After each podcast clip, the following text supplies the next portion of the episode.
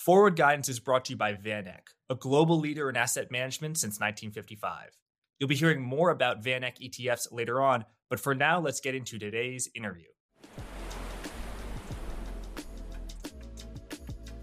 Happy to welcome to Forward Guidance Danny Dayan, former macro hedge fund manager and macro investor with a specialty in uh, volatility. But we're going to be talking a lot of macro today. Danny, welcome to Forward Guidance. What's your macro view right now? What's what's keeping you up at night? First of all, thanks for having me, Jack. I love the diversity of guests you have on here, so I'm glad to uh, hopefully add a unique voice here. When I look at the balance of risks, I see different outcomes possible, and how I'm looking at it is there's a left tail risk and there's a right tail risk. And the left tail risk is the one that's commonly out there. Rates are too high. They haven't been this high in decades or real rates are too high as a result of inflation coming down. We need to cut rates to avoid a hypothetical recession that people see. I really don't see this as a material risk, as most people do. And I can't say that there's no probability of a recession. That can come from anything, right? It could come from the reasons I just mentioned, it could come from some idiosyncratic event or something we didn't think about, you know, the pandemic or 9 11, God forbid. You know, these things happen so, where I would put recession probability is roughly the same as it always is. One out of every seven years, we have a recession, 15% probability, give or take there. I think people are too focused on it. And part of the reason why I think people are too focused on it is we have a lot of policy room, right? Coming into the 2020 recession, policy rates were 175. They're five plus percent. If we did have that recession and it happened, the Fed could knock out five straight 50 bip cuts. They don't have to tell you it's coming. They don't have to warn you. They can announce them on a Sunday evening. They could knock that out and we'd still have rates higher than we had going into COVID. And they would be able to respond and lessen what I think would come from that garden variety recession. The right tail risk is far more terrifying, but I want to focus a little bit more on the left tail risk the left tail risk that everyone talks about, the people who are talking about it. I don't see that them behaving as if a recession truly is imminent. I don't want to pick on anyone, but your most recent guest, Citrini, is someone I'm a huge fan of. Okay. And he has nailed these themes of AI, the Ozempic stuff, not only got the bottom right, but could have could have left these themes along the way. He's stuck with it. He's made it. And he was saying, and I'm only using him not again, not to pick on him because I am a fan and I follow him, you know, closely. But he was saying recession is imminent, and so I'm buying bonds. And that's a common view. No, I I think he was saying he's worried about that as a threat. I think. Okay, he's worried about it as a threat, and so bonds is a hedge for this. Okay, sure. But if you think a recession is is something that you're seriously worried about, and you've nailed these stocks that you've been in, these are the highest beta stocks in the world. And these are the most richly valued stocks in the world. And so I don't think that if you really think that there's a material or risk of a recession right around the corner, that you're going to be in these stocks anymore, especially having successfully nailed them. And and what'll happen is anyone who's been through a recession knows no matter what kind of recession is, these companies will go down 30, 50%. No one wants to give up a third of their gains or whatever that is and you'll have a shopping list and 30 50% down lower i'll buy them again. That's that's what i would expect behavior to be from the equity market investors in general if they think a recession is a material risk right? Equity allocations are very high. I see what you're saying danny that a lot of people talk a recession game but when you look at their portfolio they own a lot of stocks. In other words if people were really worried about a recession bond yields would be lower and the stock market wouldn't be at all-time highs. We are S&P 500 is over 5,000 today. Pretty pretty remarkable bull market we are in right now. Okay, so that you think the left tail risk number 1 you're not as worried about as the narrative and you actually say a lot of people aren't as worried as they would, you know, say say it publicly. That's that's interesting. In, in other words, the positioning is a lot more is a lot less bearish than the narrative. I, I get that. Okay, what's the right tail risk that keeps you up at night? The right tail risk is, you know, we've had two economic reaccelerations in the last 12 months. Okay, we had coming into 2023 due to the easing in conditions that we had at the end of 22. We had a major reacceleration, 30k jobs at the beginning of the year. Now SVB in a way we I'm going to use quotation marks. We got lucky that that didn't lead to an overheating economy because of SVB. Obviously it wasn't lucky, it was a bad thing that happened. But that moderated that reacceleration. And then out of SVB, once the Fed clipped the worst possible outcome of it, the liquidity situation, and turned it into a slow moving solvency issue, we had very low bond yields, we had high asset prices. And what happened is we had another reacceleration. And the and I think we got lucky with this one as well in that the Fed wasn't really hawkish in this period. In fact, it was the term premium tantrum, which I should totally copyright that term. I've been calling it that for a while. But the, the term premium tantrum that we had is what moderated activity and prevented overheating economy. And now we're at potentially the third reacceleration due to the easing we had at the end of last year. So let me just paint the scenario for you. Imagine we get a repeat of Q3, but we don't get tight financial conditions as a result of it because the Fed has opened the door to cuts. And the Fed seems intent to cut at some point, and everybody in the world is calling for them to cut. The people are drunk over these cuts. And so uh, it, when imagine we don't get tight conditions. Well, the concern is that it'll lead to an overheating economy. And what's the response to that outcome? Okay, let's just work through this. If we get a second wave, the first wave was a shock. The second wave is where people say, oh shit, this is not going away. And it gets embedded in psychology. The Fed will have to act on that. I'm not saying this is my base case, right? I'm saying that this is a risk scenario. And if we get an overheating in economy, the Fed has to react. So what do they do? They've opened the door to cuts. And as we saw last year, your, your guest Dean Curnutt, who I know very well, on, on recently, and he were ta- he was saying they didn't deliver the cuts that were priced last year. That didn't dent the economy and it didn't dent the equity markets. So in the event that they just don't deliver cuts, I don't see that as necessarily tightening conditions. The market will always see cuts down the road. They've opened the door to it, and, and, and that door has been is is wide open. Okay. And so they also know that any weakness we get, they're going to respond by cutting rates. The Fed would actually have to respond by bringing hikes back onto the table. Like an economist last night is calling for the RBNZ in New Zealand to potentially hike.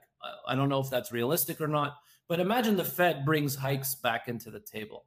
Well, then Z4 pricing, which still has five cuts, price. Where interest rates will be by December 2024, right. end of this year. Yeah. And we're still pricing about five cuts on the on the mean of of those outcomes that's priced into the market. Now imagine the Fed brings hikes back into the table.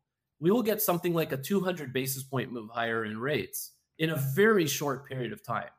This will abruptly tighten conditions. The markets will tank. Okay. And then you have other central banks like the Bank of Canada, ECB, and all them that they have a justifiable reason to cut, if you ask me. They haven't had strong growth the dollar will go absolutely parabolic. It will suck liquidity out of the system.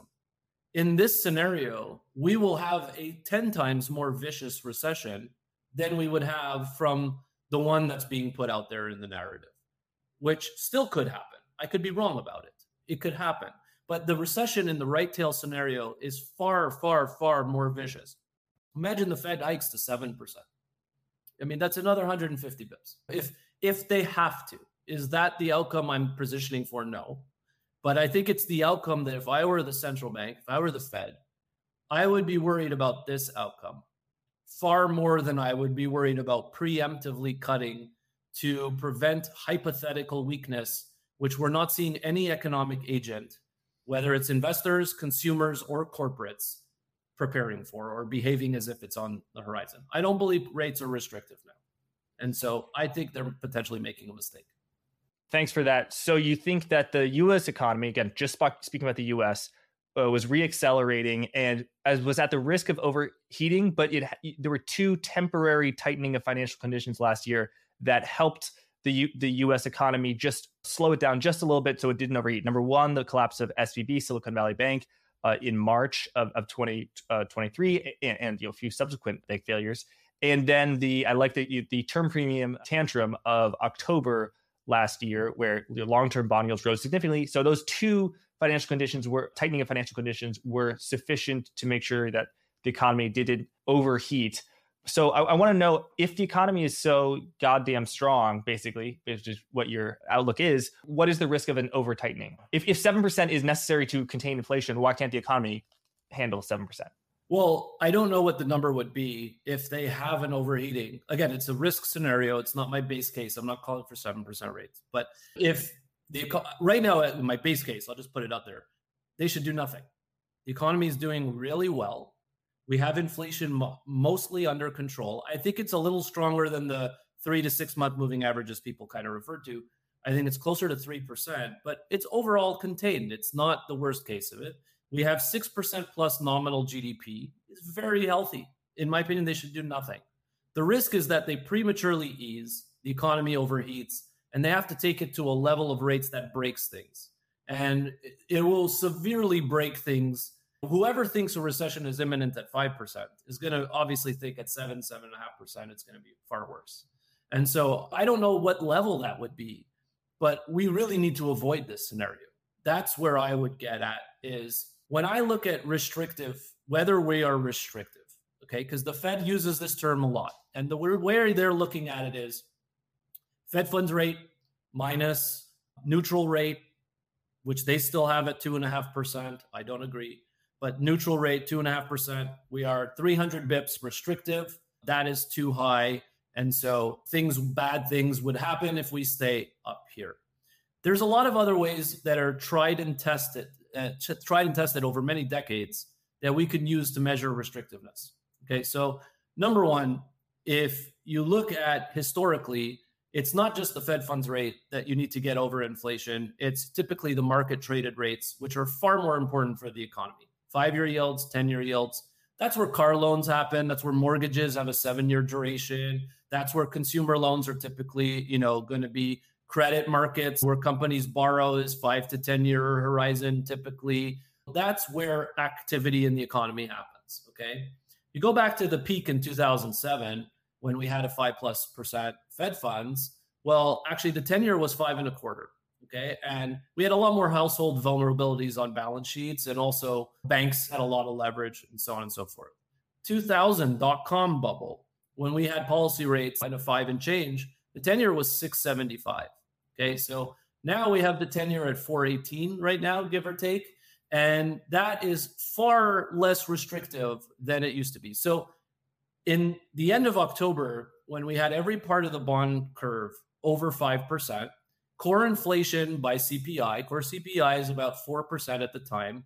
We were restrictive. We were, how restrictive remains to be seen, but we were restrictive, although we only stayed there for two weeks. So we didn't stay there for long to really impact the economy much. If you chart 10 year versus core inflation, you typically have to get it above that level for a material amount of time, going back decades to tip the economy over into recession. Another way of looking at it is the 10 year relative to nominal GDP. Okay. Typically, you need to get the 10 year over nominal GDP. We have the 10 year 180 basis points below nominal GDP right now. And so, by the test of time, we are not restrictive. So, nominal GDP is at 6%, 10 years at 4.2%. So, nominal GDP is still above. That's right, by a substantial margin, right? So, the Fed funds doesn't matter really. The Fed, when they hike rates or cut rates, it's really to impact other rates in the market. It's not generally the Fed funds rate because who transacts there? The big banks pay five basis points for deposits. Right? Floating rate loans, right? Like so sure. But there's not that is not the majority of economic activity, unfortunately. So the Fed funds rate is the least impactful rate, I would say, in the economy. Uh, I, chose the equity investor angle to say investors are not preparing for a recession. But let's look at the household sector. Okay when we had rates come sharply down since November, in every single week almost since then, we've had mortgage purchase applications go up. I'm not saying it's a gangbuster housing market, but on the margin, it has been an increase in household uh, housing activity. The household savings rate is at multi decade lows. You're not seeing consumers say, let me forego consumption for savings. And you get paid to save now, right? ask your next 10 guests, you know, when they come on, are you changing your behavior? You know, did you go out three times a week and now you're going out once every two weeks? Are you canceling vacations that you were planning? Are you canceling big ticket items? Are you foregoing consumption for savings? I'm going to assume they're not. I've been in Florida for three weeks. Um, nobody, this economy is booming here. And then let's go to the corporate sector. Corporate sector is the best assessment of demand in the economy, right? They set prices, they see demand in terms of revenue sales. We had the first positive earnings growth in Q3 and 4, the first one. And now we've accelerated in Q4 to roughly five and a half, six percent earnings growth in Q4. They had bond yields come sharply lower at the end of the year, credit spreads tighten. And what did they do? They responded with the biggest investment grade issuance month in history, 160 billion in January, and another 30 some odd billion in the in the high yield market.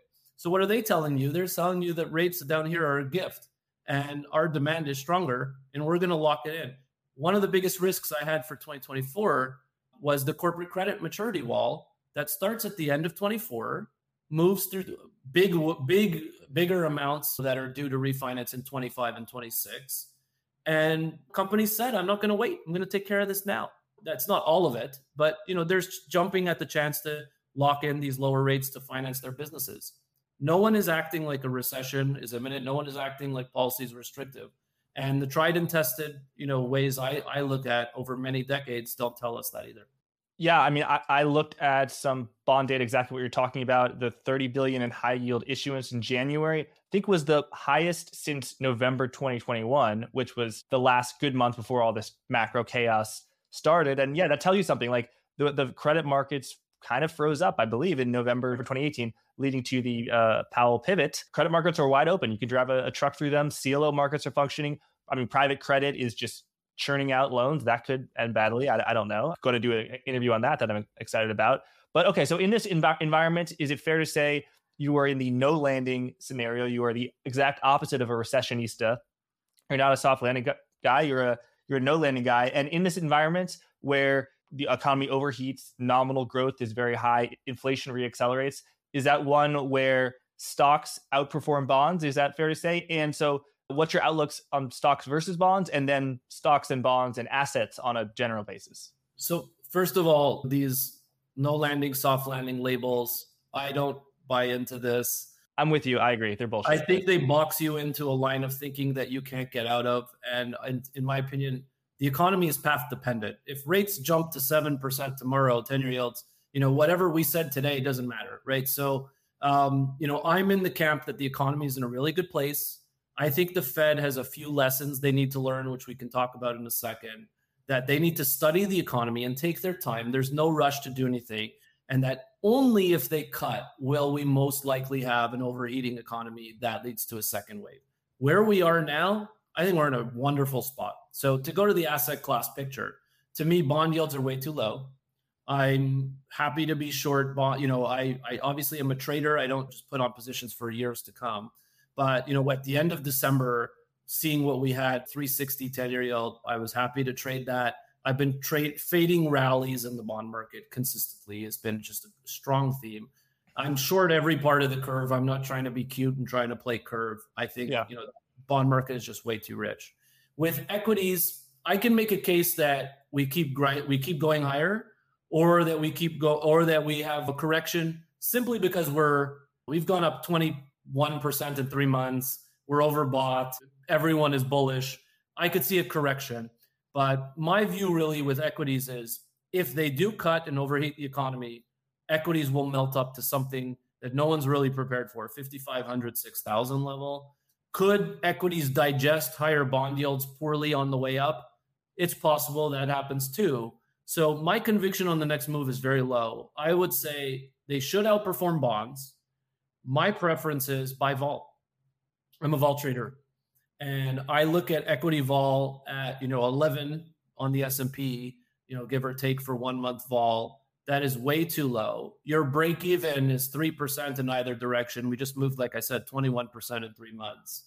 I'm of the view that the next move, we're not going to stay here at the all time high at 5,000. We're either going to melt up in the overheat scenario or we're going to have a correction that is, you know, five to 10%. And I'm happy to say that I'll put on a vol trade where if nothing happens, I know what I'm going to lose. If we move in either direction, I'm going to make money. If implied vol goes up because there's some event that I didn't foresee, I'll make money. I make money in all three situations, other than let's just sit here. So that's how I look at equities right now, in particular in the US. Some form of being long, a straddle or a strangle. You just want it to move, whether it moves up a lot or move down a lot. That's how you make money. Yeah, I, I, it's not as simple as a straddle. It's a little more complex than that. And I could get into the construction. The way it'll behave in the next month, basically, I have three month option structures on. The way that it'll behave in the next month is like a long straddle. It's you could basically call it a long straddle without actually paying for it. I collect premium. So what I'm doing is, you know, one by two call spreads that are I'm buying the two leg and I'm selling at the money vol, buying let's say 25 delta, you know, uh, two two two times. I collect premium for the most part on these trades. So if the market falls apart, I, I recoup that premium. If the market goes sharply higher, I end up picking up a lot of delta and get longer the market as it goes, and I make a lot of money. What I don't like is in the next month, it just sits here. Now, like I said, these are three month structures. I hold it for a month. After a month, the the nature of these trades gets really ugly, like the scenarios of how it could play. So it trades like a one month straddle now. A month from now, it'll trade entirely differently, and I'll get out of this trade and reset it. But that's how I'm looking at it. Like gold did, Bitcoin is establishing itself as a macro asset that potentially helps hedge against the government devaluation of your money. Finally, you can easily access Bitcoin in a low cost ETF with the VanEck Bitcoin Trust, ticker HODL. Search the ticker HODL in your brokerage app today. Visit vaneck.com slash hodlfg to learn more. That's vaneck.com slash hodlfg. Now the disclosures. Investing involves risk and you could lose money on an investment in the VanEck Bitcoin Trust, also known as the Trust or HODL. The value of Bitcoin and therefore the value of the Trust shares could decline rapidly, including to zero. You could lose your entire principal investment. For a more complete discussion of the risk factors relative to the trust, carefully read the prospectus link below. Thanks. Let's get back to the interview. Got it. So it's it's an advanced trade that sounds like you have to be a pretty sophisticated player to put on and more you have to be more sophisticated to manage it than put on. That's my experience with options is that managing is uh, is tougher than, than putting it on. Okay, so you think equities could correct if interest rates go up, they could melt up if interest rates go down. That's interesting. Okay, so tell me about what why is the US economy so strong do you perceive? And I guess I could throw a, a few like recessionista arguments at you which I think they, you know, might not be convincing for there to be a recession, but they could be convincing that there is going to be a slowdown that would effectuate a soft landing. So let's see. So the, the labor market is slowing. Wages are still growing very quickly, but the rate of declines are going down. Job availabilities are still very high, but they are going down. Jobs added per month are very high still, but they are going down. Uh, the, the theme is still high. The rate of change is still high, but the rate of change itself is going down at a time when inflation itself is going down. Why would the Federal Reserve not cut if interest rates? I'm just going to take from uh, Nick Timiraos uh, from the Wall Street Journal that if three month annualized core PCE is 1.5% a- annualized, so below the Fed's target, and interest rates are at the short term overnight rate is at 5.3, 5 and 3 eighths percent. Wouldn't that suggest that real interest rates are close to 4%, way, way, way too high? All of you know all those arguments and more what is sort of your rebuttal to those arguments either for recession outright or that there's going to be a slowdown that will slow down nominal growth and cause a soft landing Sure. I mean, first of all, as I said earlier, the Fed funds rate doesn't matter. It's the 10 year rate that matters. And so we could say five and a half Fed funds, but the 10 year rate is 420, 418. And so you have to compare that to whatever metric you're looking at. So I think there, you know, that's the wrong argument to make. Second of all, let, let's not develop hypothetical reasons for the economy to weaken, right? Let's let the economy tell us that it's restrictive. We went through all the different agents of the economy. They're not behaving that way. Nominal GDP is 6%. What are you trying to accomplish by cutting rates? So, okay, you're going to cut rates, and we have 2% year over year loan growth. We're actually growing really strongly from organic income growth and organic spending and investments from the corporate sector at 6% nominal GDP. Okay, let's actually see that. Why would we incentivize loan growth to go back up to 10% when actually money velocity is like 16% higher than it was in November 2021? What that tells you is you incentivize the, the, the, the loan, you know, the lending market to increase, uh, credit growth to increase. That's how you get inflation. And, and so that seems really, really risky at 6% nominal GDP. I'll go back to the job market. You know, the, the, the other argument you mentioned there Sure, it's slowing. I mean, there's a limited amount of workers in the economy, number one. Number two, that argument kind of flipped on its head, I think, a week ago, right? Where we had substantial downward revisions for about nine months in a row in the job market.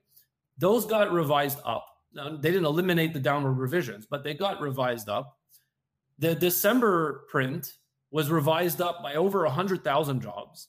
The job number we got was also over 300,000 jobs.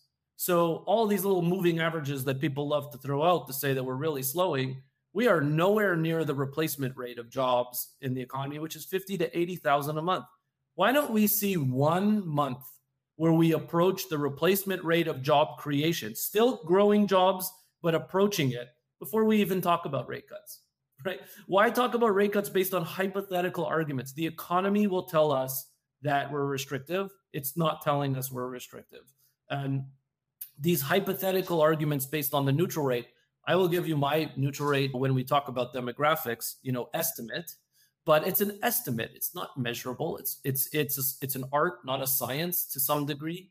I don't think that there's any need to cut rates when the economy is showing this strong growth. If I were the Fed and Nick Timiraos, I actually tweeted at him, here are some tough questions to ask the Fed that I think need to be asked. Why is the economy so resilient? right? You have to start asking this question as if you're if you're the Fed. And if the economy is this resilient, maybe you need to go back to your books and look at the neutral rate and say maybe we're wrong that it's still two and a half percent. The Fed themselves has two models for the neutral rate. Okay, one of them is the Williams model, which says it hasn't changed; it's still two and a half percent. The other one is the Lubik model, which is from the Richmond Fed Research Department, and they have it at 4.2 percent ironically, before the full ramifications of the GFC were clear to everyone, it, the Fed themselves estimated it at 4.1%. So maybe the post global financial crisis economy is the anomaly and not the norm for the US economy. We had so many factors there that were household deleveraging because of the housing market blowing up, substantial amounts of corporate and household bankruptcies. We had the banking sector was forced to delever many times over due to regulation change, due to their part in the GFC. You actually had, after the TARP program to bail out the banks, which was very unpopular, you had a mini version of austerity in the US and Europe. Uh, Europe had more, but you had a mini version of austerity in terms of no appetite for fiscal spending. It didn't last long. It didn't last long, but you know that was the case then. And you had what everyone knows, deflationary demographics. Maybe that was the anomaly and not the norm. And if you make a mistake of cutting based on thinking we're still in that economy when we're four years into a new economy and it hasn't is shown to be completely different, you might make a major mistake. So the, the neutral rate is my my definition of neutral rate is what is a rate that is neither stimulative nor restrictive for the economy? So, if the economy is at perfect equilibrium, what would be the rate to keep it at equilibrium? I think right now that rate, according to the Federal Reserve, is two and a half percent. And that two and a half percent is the nominal rate. So if the Fed has its target of two percent inflation, the real uh, neutral rate would be half a percent. That's right. So okay, so you say that you should forget the Fed funds, focus on the 10 year. Okay, 10 year is at uh, 4.2%. The three month annualized core PCE as is at 1.5% annualized. That's a g- generous metric. You, you could choose a metric that's much higher, probably year over year CPI. Yeah, Jack. Let, let me just jump in. What was the three month annualized PCE in you know the middle of 2022? Like 12 percent. We didn't set policy based on the three month annualized. It's a nonsense argument. You set it on the annual. You know the the the economy ebbs and flows over the course of a year you don't nitpick the data to get you the answer you want. You choose annual annualized inflation, you know, 12 month running is a far better way. And I would also say, you know, sure, PCE has been has been well contained. Core PCE has been well contained over the you know, time period. I think we should thank the Fed for tightening policy as they did in response. I think we've gotten lucky in certain respects with supply side improvements, and we'll see how sustainable those are. Core CPI is materially higher. And I think there's a message in that divergence, in that maybe take an average of the two or, or something along those lines. I think when you have a divergence, something to look at. But again, the economy will tell us if it's restrictive and it's it's it's not. So let's just say the Lubik model is not the right model of uh, neutral rate of 4.2 that they have, right? It seems reasonable that it's higher than two and a half. And I think the Fed should simply take their time. They have the millions of PhD, uh, you know, economists on their staff, and really get to work and figure this out. The thing that I think they're missing is that demographics have changed substantially. And that's where I come out and have been saying for years now the neutral rate is probably much higher than it was last cycle. There's two other lessons for the Fed I think that they should be spending time learning now, you know, before we jump into demographics. One is if you go back to the prior cycle, financial conditions tended to be tighter than they wanted at almost all times. Okay. So the equity market, just as a barometer, responded negatively to almost anything that happened. In 2012, you had the Eurozone crisis. In 2013, we had the taper tantrum. You know, we had the Swiss central bank unpeg their currency. In 2015, we had China devalue their currency. In 2016, we had the energy market, oil collapse. In every one of these situations, trade wars in 2018, every single one of these situations, the equity market reacted uh, negatively. And financial conditions were tighter than the Fed wanted, which is why they kept pumping liquidity into the system. Now, let's look at this economy. The financial conditions have tended to be easier than that has been the prevailing situation. We'll get tightening for some period of time but then we'll get a massive easing that unwinds in an explosive manner the tightening we had and that'll last for months on end right? So why is it that you know that happens consistently this economy? That to me is potentially another sign that we're not restrictive. And then third why is it that when we have these financial conditions easings the economy reaccelerates within 2 to 3 months i have i'm not trying to toot my own horn here but I've literally called the month of the accelerations three straight times. And that doesn't mean that, you know, I'm a prophet.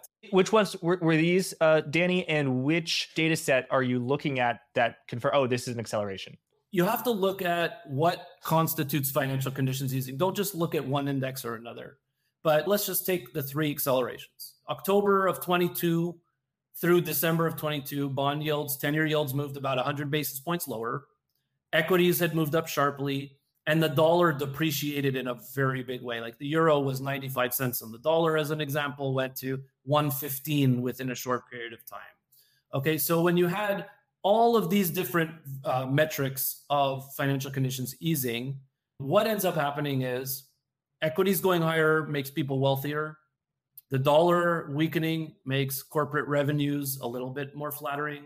The yields moving lower turns the mortgage market to reaccelerate, the housing market to reaccelerate, activity picks up there. So in that period in October of 22, November of 22, I said by January, February, we will reaccelerate. We ended up getting smacked with a 500K payroll print. And then we got another one, which is 330K or something in that ballpark over the next two months before SVB happened. And then SVB initially started out as a liquidity crisis. The Fed clipped that tail by creating their facility.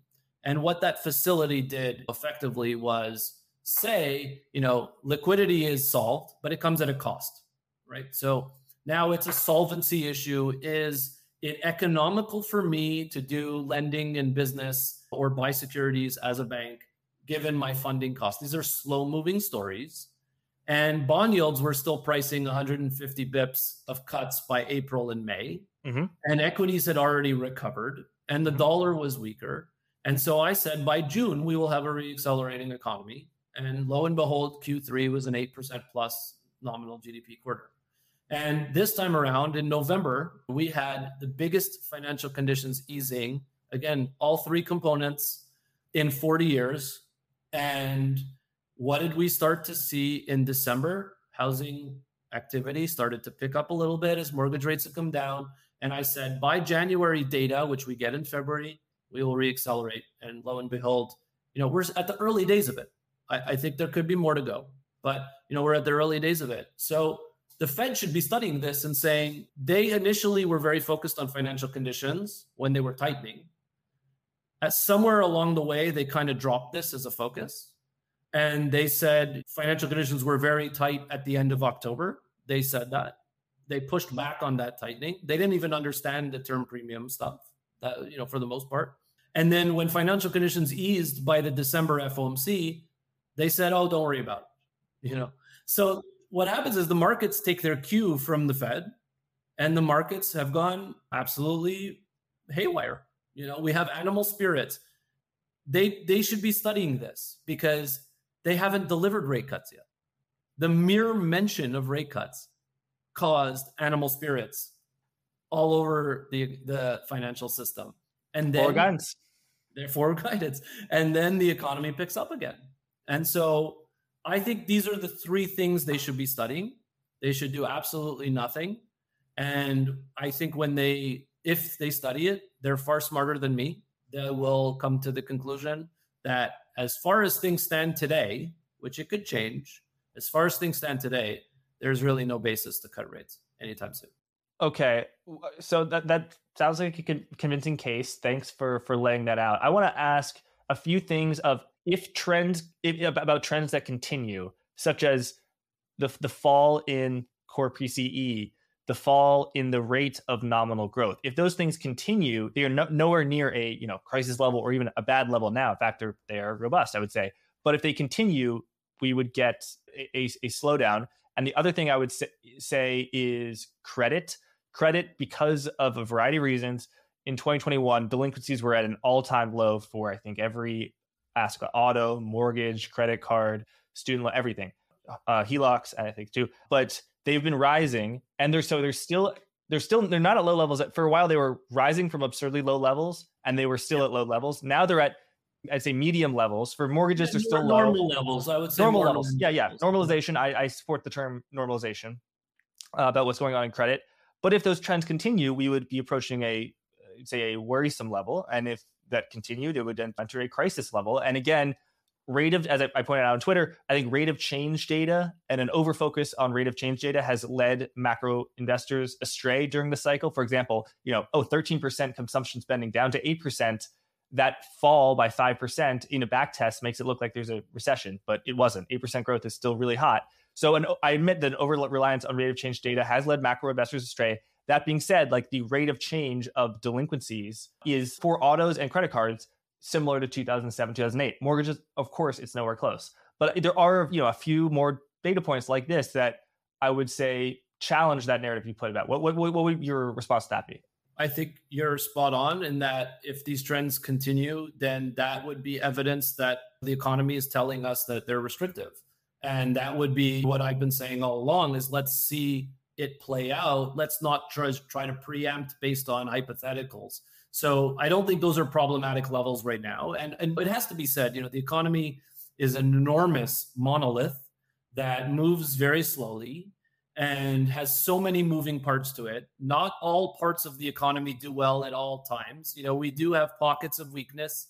It's not rosy. Not everyone's having a party. You know, it's not that. Okay. But Overall, it's strong. If you see nominal GDP come down, if inflation comes down, but we get a corresponding move up in real GDP and nominal stays the same, then there's something else going on that they need to be studying, which is, again, productivity maybe is substantially higher or supply side is stronger than they thought. They need to rethink things. There's there's a lesson there that needs to be made.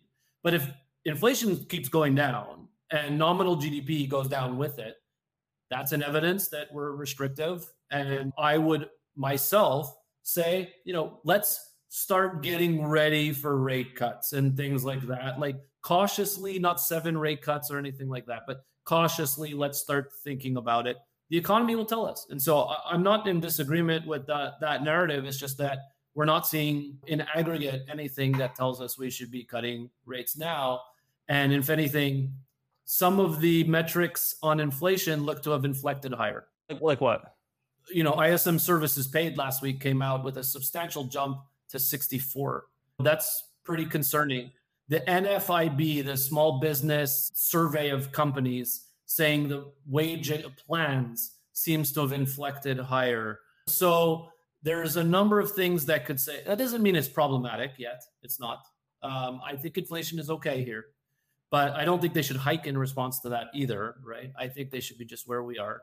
But these are things that say that maybe the uh, the inflation story that we've had has been primarily goods deflation, while services inflation has been pretty sticky you know there's some indicating there's some signs that the goods sector is improving. Manufacturing is potentially improving a little bit not growing strongly but if that goods deflation becomes somewhat inflationary again positive with sticky services inflation then i think we settle closer to 3% than the 2 that has been prevalent prevalent in the 3 and 6 month moving averages of what we had.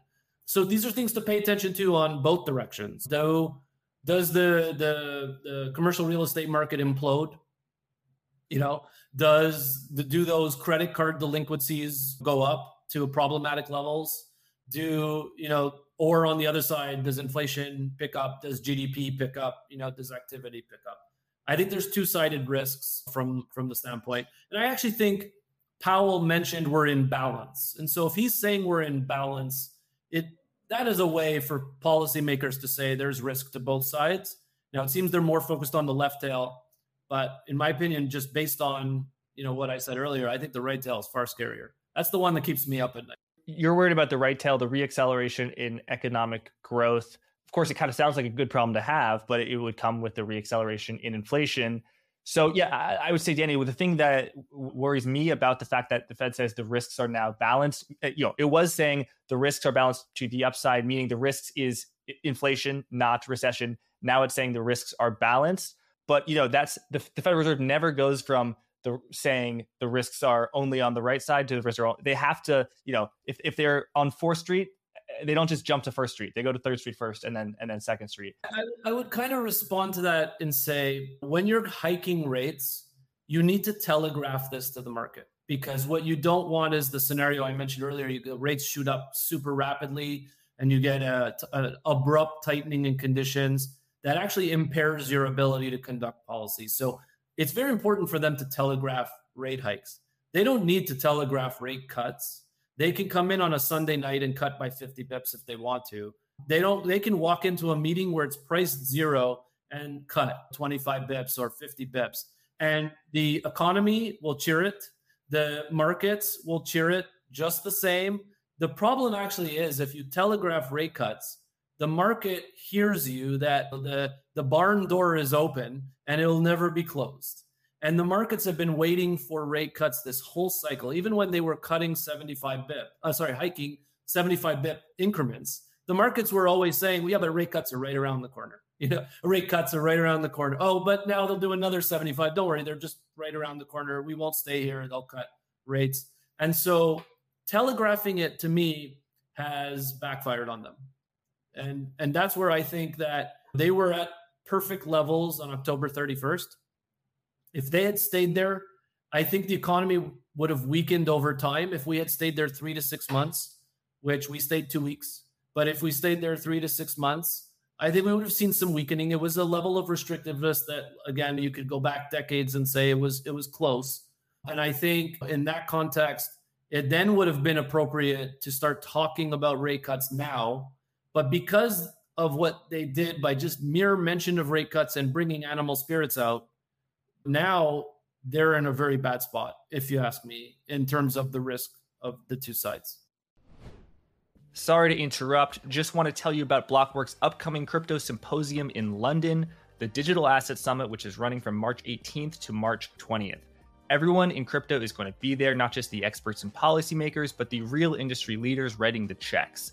Over $800 billion in assets is going to be represented. Anyone who's anyone in crypto is going to be there. So if you're into crypto and you haven't bought your ticket yet, The time is now to get your ticket. I would not wait any longer. We've got some exciting guests on the macro side too Julian Brigden, Michael Howell, and yes, I can confirm at last the rumors are true.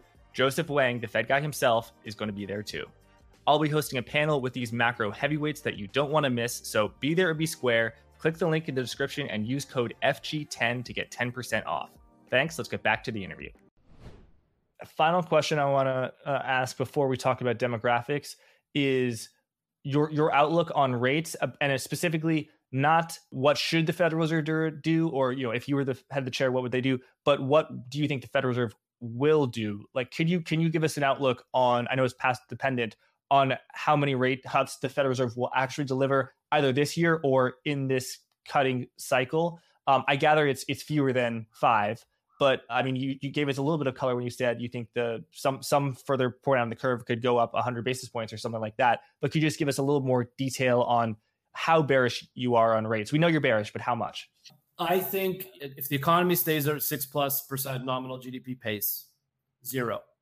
If inflation does continue on its trajectory and shows a greater sign of like two percent, and the economy goes a little bit lower from 6% nominal GDP to five and a half and change, I think they'll probably deliver something like two cuts. And I think they'll be very cautious and slow to do it.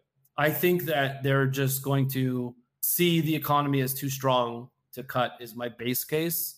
But I can't rule out that they may cut in spite of everything I've said because of their reliance on a neutral rate framework that may or may not be incorrect. And I think that they're still talking that way. So I didn't see Powell as hawkish just in the last FOMC meeting at all. You know, I haven't seen them as hawkish since, you know, Q3.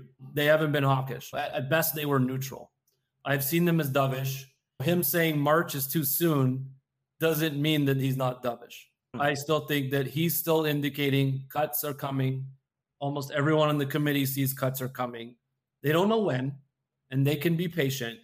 But to me, I think they're too dovish to the economic situation. I think they're focused more on a myopic focus on inflation, not a, enough focus on the the economy, the growth side of things, and recognizing that something has changed this is the demographic conversation, but something has structurally changed in the economy.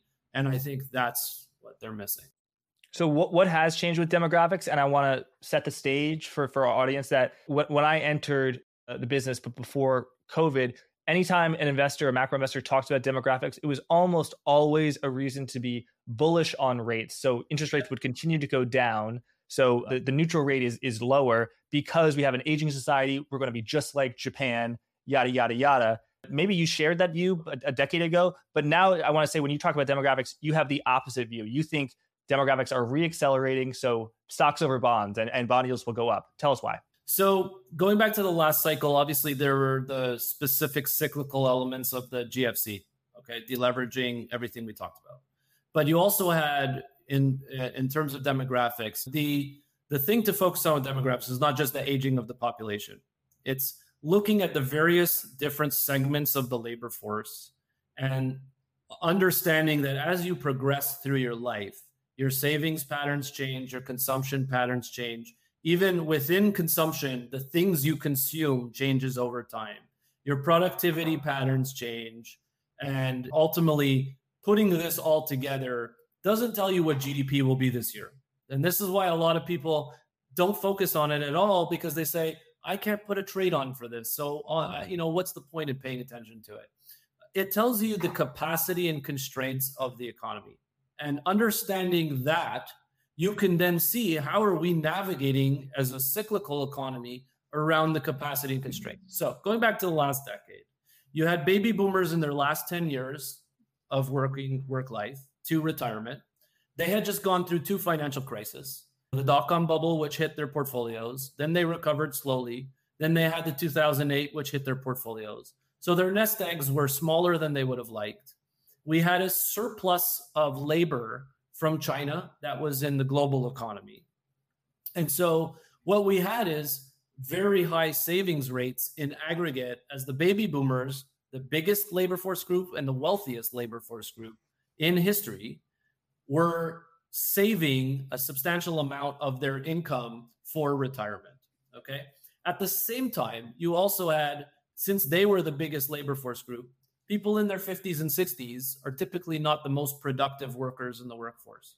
So you're very comfortable, you know, you have a high salary at this point, it's at your peak level. You're very comfortable with your job. You're not trying to work 80 hours a week. You're trying to just clock in, get things done. You're you might be efficient at that, but you're not trying to kill yourself, right? Except Danny, for all the viewers listen, watching this right now who are that age, they are incredibly productive, and we're not, you're not talking about them. You're talking about everyone. Not else. your viewers, not yeah, your yeah. listeners. but this is an aggregate. Okay, so then you come here to this economy, and as far back as 2018, the Bank of International Settlements put out a fantastic paper on the demographic changes that were happening, not just in the US, but globally. And it really opened my eyes to look at and do my own analysis, regressions on these various factors to see what the aggregate impact would be. So when you take the baby boomers into retirement, a couple things happen.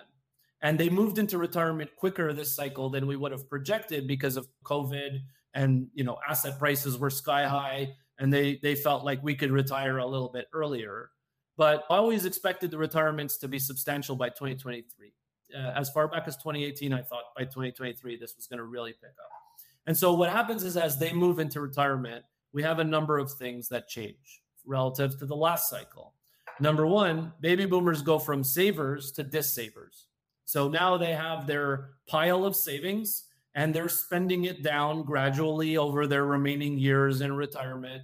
And so that becomes a dissaving force on the economy. Secondly, they are, uh, since they're no longer in the workforce, aggregate productivity actually picks up. Most people think in retirement, consumption falls off a cliff. Like you retire, you spend 20% less than you did the year before.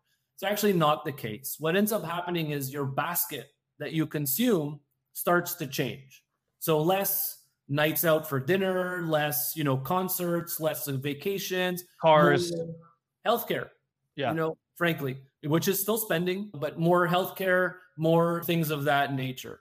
So you start to have all these different factors from the baby boomers. But you also now have had millennial generation, which is now the biggest labor force generation, move into their peak family formation phase.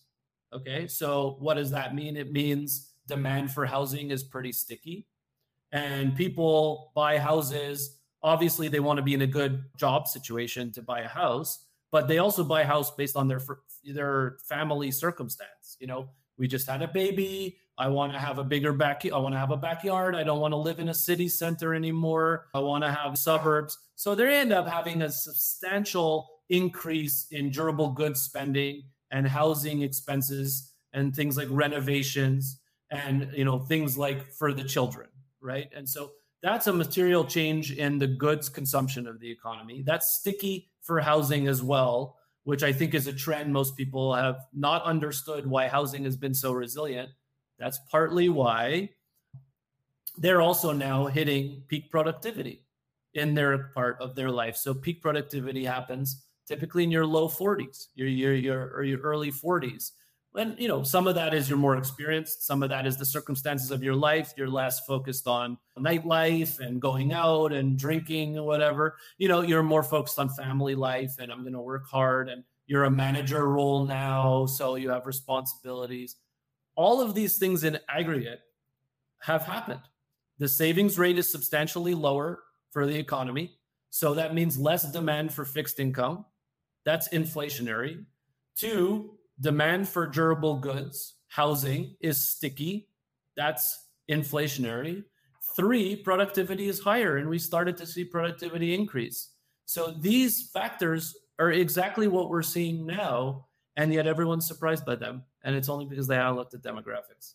So I think there's two fundamental pieces of, of data sets you're talking about. Number one, you're talking about baby baby boomers entering retirement and also entering later into retirement. And number two, you're talking about millennials getting older, start, starting families, and buying houses. So that I think that second factor, the millennials, we understand. Okay, family formation that's bullish for the economy. You got to buy, you know, buy people buying a lot of houses.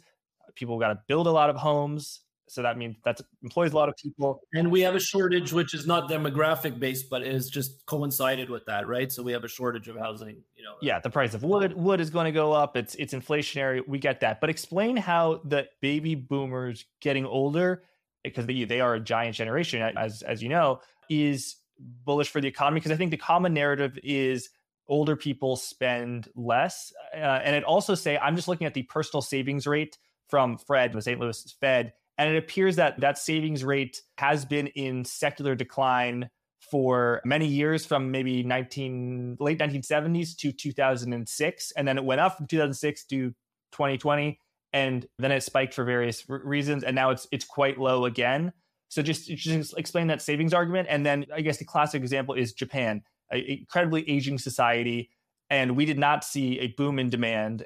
Eh, J- Japanese retirees would like to invest in bonds, not stocks generally, and they you know don't spend that much, much money. You know, economically on on a macro, if you look at the macroeconomic aggregates, that is true. Why is it going to be different in the U.S.? And I'd also say, I know I'm throwing a lot at you. Why is a low savings rate bad for bonds and good for stocks? Okay. Um, obviously, you know, I have to caveat here: demographics are not the end all be all. They're not going to tell you everything that happens. You know, there's cyclical elements. There's all kinds of things that happen in Japan, in particular. This is a common argument against demographics. People like to, to, to give me when I have these conversations. In Japan, in particular, you had a collapse in aggregate demand as a result of their blowups in the 90s uh, and housing inequities. We're talking substantial declines in that. And you had a situation where companies continuously could not pass on costs to their you know consumers customers because whenever input costs would go up they had a situation where they would eat that in margin decline. So you ended up with this self-reinforced circle that's more about the cyclical economy than demographic situation that maybe they offset each other and it more than offset the demographics. But you had a situation where if you can't pass on those input cost increases, right, that happen to your business. You eat the margin. And then uh, what happens is, since you're eating the margin and not passing on cost increases, employees don't demand higher wages. And when they don't demand higher wages, you're not going to reinvest in your business in capex. So you have this virtuous circle of deflationary behavior, which, by the way, is starting to change. And Japan does have inflation finally. Yeah, the unemployment rate's like below 3%. Right. And Abenomics had a lot of different dynamics to it. You know, one was QE and and, and all those things, but it was also about encouraging uh, investment from businesses and encouraging wage growth. And that's actually where we're starting to see inflation is because as costs have come up this cycle in Japan, you're starting to get some wage demands. It's nowhere near like the US and or or other economies, but it's the beginning of of a circle where cost increases. I'm going to throw that at the customers in higher prices. They're going to demand higher wages. As a result, it comes back to me, and I feel like I can invest in my business instead of retaining earnings as cash and saving it. I can invest in my business, which leads to productivity increasing, and then this whole circle happens all over the place. That's Japan. So you're never going to hear any disagreement from me that deflation feeds on itself and that deflationary you know, uh, uh, spirals can exacerbate. Look at the Great sure. Depression, Japan in the 1990s. Uh, companies don't have enough money to employ people, then people don't have enough money to buy things, and it, it feeds on itself. But are you saying that the cause of the Japanese deflation is not, as is commonly believed, or a common contributor to the Japanese deflation is the aging demographics, but it is solely other factors such as the popping of the you know world renowned credit bubble of the late 1980s, bad balance sheets on banks, and if anything, are you saying that the aging demographics in Japan actually would be mildly inflationary? Is that is that what you're saying? What I'm saying is, if you just simply summarize it as aging population, it's you're going to have lower growth, okay, but you should have higher inflation from that if you have the dynamics that Japan didn't have in terms of the deflationary bust from all those things that led companies to become super conservative for all this time. They're potentially breaking out of it. But I think if we look at the US, which hasn't had this situation, okay, and we go back to your original question. If you're a baby boomer and you go into retirement and you have wealth in your housing, your house that you bought. You maybe you still live there, but you have accrued a lot of equity. You have wealth in your portfolio of equities and whatever else you own, and you have saved a substantial amount of money for retirement, your nest egg. Well, what happens in retirement is you start spending that. So you went from a saver to a dissaver. And so that is a decrease in the savings rate. So on aggregate, that is a decrease in demand for fixed income. And that becomes inflationary. And when you have the other agents of the economy, the biggest labor force be millennials, just at the same time, it's just a coincidence. It didn't have to happen this way, but it did, where they've hit a period where they are now at a huge demand for physical, tangible goods that are very expensive to make and are big ticket purchases and support many different actors in the economy, that's inflationary. And it's also inflationary in terms of housing prices. So, so you're saying that the current demographic situation in the US is inflationary, not deflationary. What about the rest of the world? I mean, Europe has had an aging population and it coincided with low low inflation, low growth. Again, co- correlation, you know, not, causation. China had a you know, huge demographic boom, but they, I think, just looking at the chart, what's coming is a huge demographic bust in China. And I mean, you know, Wall Street Journal articles about women saying, "I don't want to have any children." Um, so I, I don't know. So, so I mean, the narrative is if, if the demographic bust in China is coming then that would be hugely deflationary for the Chinese economy. Do you have a slightly different uh, interpretation? And anything else you have on the demographics of the world? China is uh, essentially going through a balance sheet recession and a confidence crisis the way Japan did. And in my opinion, they're not handling it well. They should be really realizing the losses as soon as possible in this housing bust. And so they're going through it. Again, I want to just kind of come back to demographics for the the the the way the labor force changes and all this and how it impacts. It's not that demographics mean inflation has to be at a certain level. It's just that the impulse from demographics was deflationary for four decades for the global economy has turned into a positive impulse. So you have many things that affect inflation. Obviously, one of them is the Fed, you know, central banks. Where do they keep policy? Do they keep it easy or do they keep it tight? fiscal spending that impacts inflation so demographics demographics are not the end all be all but we've had an impulse that was negative that became positive another way that you have inflationary demographics is through labor shortages. You took a huge chunk of the labor force and you said go to bed. You know go go sit in your pajamas and don't work. And you know you're in retirement. And and so we haven't had a way to replace those workers.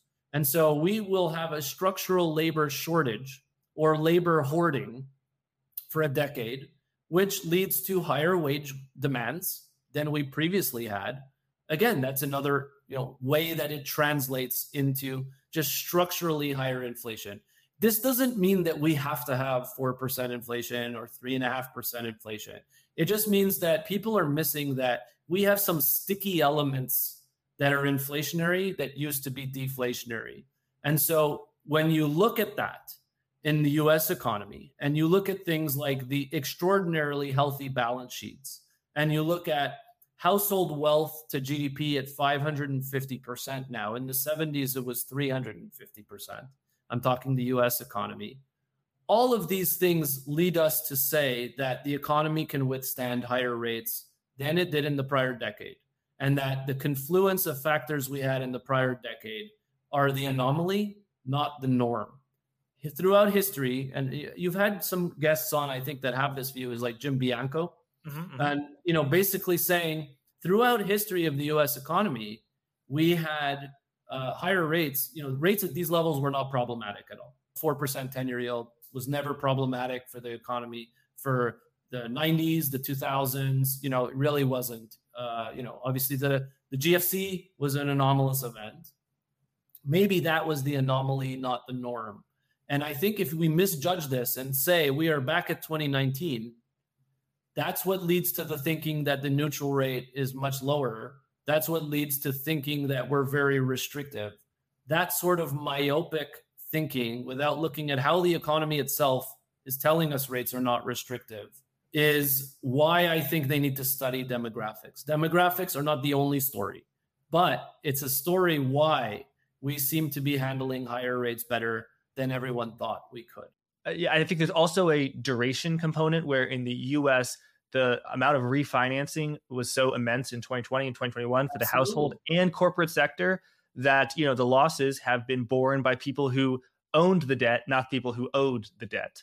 Uh, and right. that's not true in, in Europe or Canada or other places. That's right. Net interest payments for the corporate sector are they've just gone straight down. They're not only have they termed out their debt at very low levels, but the companies that are flush with cash, you know, the mega tech, mega tech companies, these are P&L generating machines. They're cash flow generating machines and they don't need all that cash. They don't have any debt to service, really very little, and they're actually able to earn interest on that cash. So here's a change where it's actually benefiting some of the big economic agents in the economy. You know, the wealthier the wealthier cohorts in the economy, they have too much cash. They it's not they don't have a shortage of cash. They don't know what to do with it half the time. And so they're able to earn interest income. So household interest payments as a percentage of disposable income, they're very very low levels. They have risen in the last year or so and it's something to watch but they're below levels we had for decades. Corporate sector is well below, even as they're starting to refinance. Let's see if that you know slowly changes things. So so far, when you take these cyclical elements with the structural demographic elements, it tells me we are not restrictive, and that's why I think you know, frankly, they just should not cut rates anytime soon. It makes a compelling case, uh, Danny. Thanks for sharing your view it, it, makes a lot of sense to me. Of course, you know, next time I interview someone who thinks there's going to be a recession, that that's also going to make sense to me. Uh, but uh, yeah, you know, I'm, I'm easily convinced. What are some uh, other trades you like? You so you like you know being long convexity or long volatility on on equity markets, and you like being short fixed income. What other trades do you have sort of in your hopper? Something I don't have in, I'm thinking, is the Canada situation where you know there's high household debt, and the the challenge here is trying to buy bonds in Canada when they're so correlated to what happens in the U.S. You know, bonds are, but the fundamentals of the economy suggest to me that they should have much more cuts than the U.S. And so on big dips, which I still think we're at too low yields to think about this, but if the 10 year in the US got to four and a half, where I would buy is you know some Canada. You know, I look at the euro at the eurozone, and you clearly could see that policy is restrictive there. They've had no growth in a year. Their main growth engine is export channel. 70% of the inflation by their own research, the ECB's research, came from the energy crisis, supply side. So they need to stimulate exports. And the way to do that is for the euro to weaken substantially. So I actually think they should be more focused on the euro than on any given interest rate level per se. They need the euro to weaken so that you can stimulate the export engine because at here and now, they're really not able to stimulate the export engine. And part of that is China's weak, and that's their biggest customer, you know, and they need to find a way to make their their exports more attractive to the Chinese customers. And, and the easiest way is to weaken their currency. So I look at short the euro. Now, you know, I'm not saying I hold this forever, but you know, I've I've already put on trades when we were at 110. Those were like three, four X. I was happy to monetize them, roll them down to lower strikes. Are those options you, you call options on the dollar? So there's a volatility positions. Yeah, and, and you get an advantage in currencies in that in forward space, the further out you can go, the forward is actually the euro is even higher than spot. So if the euro was at 110, the three month forward was closer to 111. And so buying, you know, trades at 108 strike was really cheap. Because because US rates are higher than European rates. That's right. The rates differentials. That is, you know, it's less appealing here, but I still think they need to get the euro closer to parity in order to really stimulate their economy. So that's probably going to mean cutting rates more aggressively than the US in relative terms. And they probably have to cut. I would say they have the green light to cut anytime. They shouldn't be waiting because, you know, if growth is as weak as it is, inflation will follow that. And it looks like it is. And so that's where, as you can see, my view is not you know static. All rates in the whole world need to be higher. Every economy has their own circumstance. Um, i'm very closely following sweden. So my macro process is i'm an accumulator of as much information as possible and not all of it gets into my portfolio. You know um, a lot of it can be in my you know brain and my back pocket for when it's interesting or when there's an opportunity but the reason I'm following Sweden is they are a good barometer for the manufacturing cycle.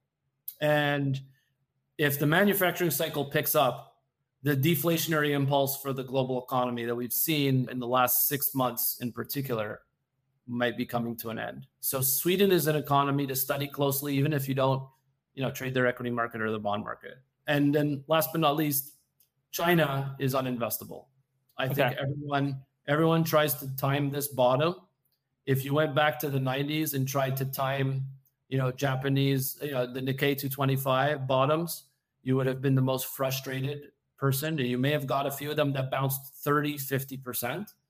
But if you did, you probably would have lost along the way. You can certainly buy call options if you want to. But my opinion is based on their policy set and their bad demographics and their balance sheet recession, I would just stay away. If you can do anything as an institutional investor, I would bet on Chinese uh, bond yields going to zero and staying there for a very long time. That would be what I would do. Would that be possible with the currency stake where it is, or would that foment a, a weakening of the renminbi? In other words, if you think the European economy is so weak, the euro needs to weaken. What about the Chinese yuan, which is the same as the renminbi? They need it to weaken. They seriously need it to weaken, but they're terrified of letting it weaken. And so, in a way, that they're creating bad policy, like they're conducting bad policy and that's a deflationary impulse that they could easily allow inflation to pick up by weakening their currency. I, I think what it comes down to is controversial in terms of their policy set is they're very concerned about an inflationary wave in China because that could have social unrest for that economy where you know it's a very poor country on a per capita GDP basis even though their GDP as a whole is very large it's a very poor country and inflation is very bad for lower income brackets right? It, as we've seen in our part of the world as well. So they're very worried about social unrest. I think that's their biggest concern is control rather than improving the economy making it more open. But they should allow their currency to weaken. I'm not necessarily saying buy dollar cnh calls because mm-hmm. They they they they do what they do and you're at mercy if they want to manipulate the currency they will they're also concerned about outflows because they don't have a good way to incentivize those to come back, right? So, you know, in the US, if money left the country to go invest in European stocks and then the US economy improved, that money will come back. You know, th- that's the open nature of the US economy and Europe and Canada and, and Japan and all these countries. In China, they're really concerned that money leaves, never comes back. And part of it might be people want to have their money elsewhere to avoid the control of the government. And so they have this difficult set of circumstances that they don't want to let go. And I understand not letting it go is like a band aid coming off because it could be very messy if they do, but they have to let go if their economy is ever going to get out of it. Otherwise, they'll have multi decade Japan style situation. They're not they're not perfectly parallel to each other, but you know, the housing bust is not as bad as Japan's. The equity bust isn't as bad as Japan's. But at the same time, Japan was a far wealthier country than China is. So again, you know, I would say um, avoid it, avoid that situation. Learn lessons from from the past.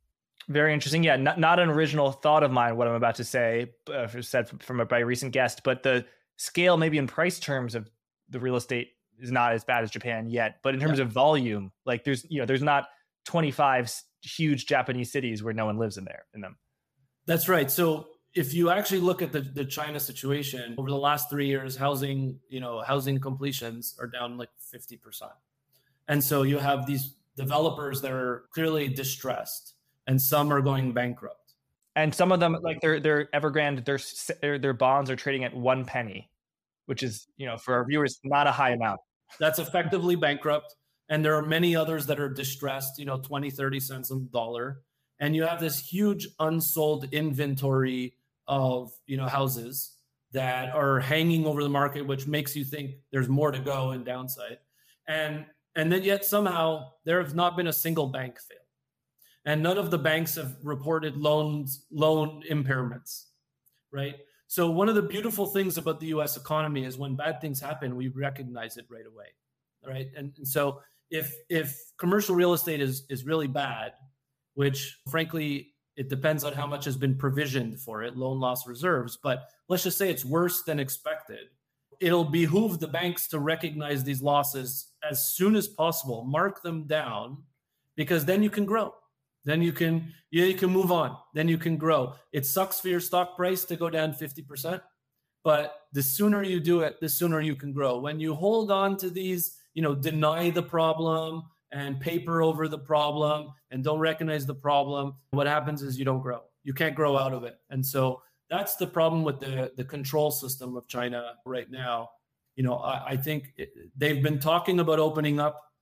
They need to work towards doing that. Thanks, Danny. Uh, been a pleasure uh, chatting with you, hearing hearing your views. So people can find you on Twitter at uh, Danny Dayan Five. So you're on Twitter. You're being interviewed. You're, you're trading in your in your account.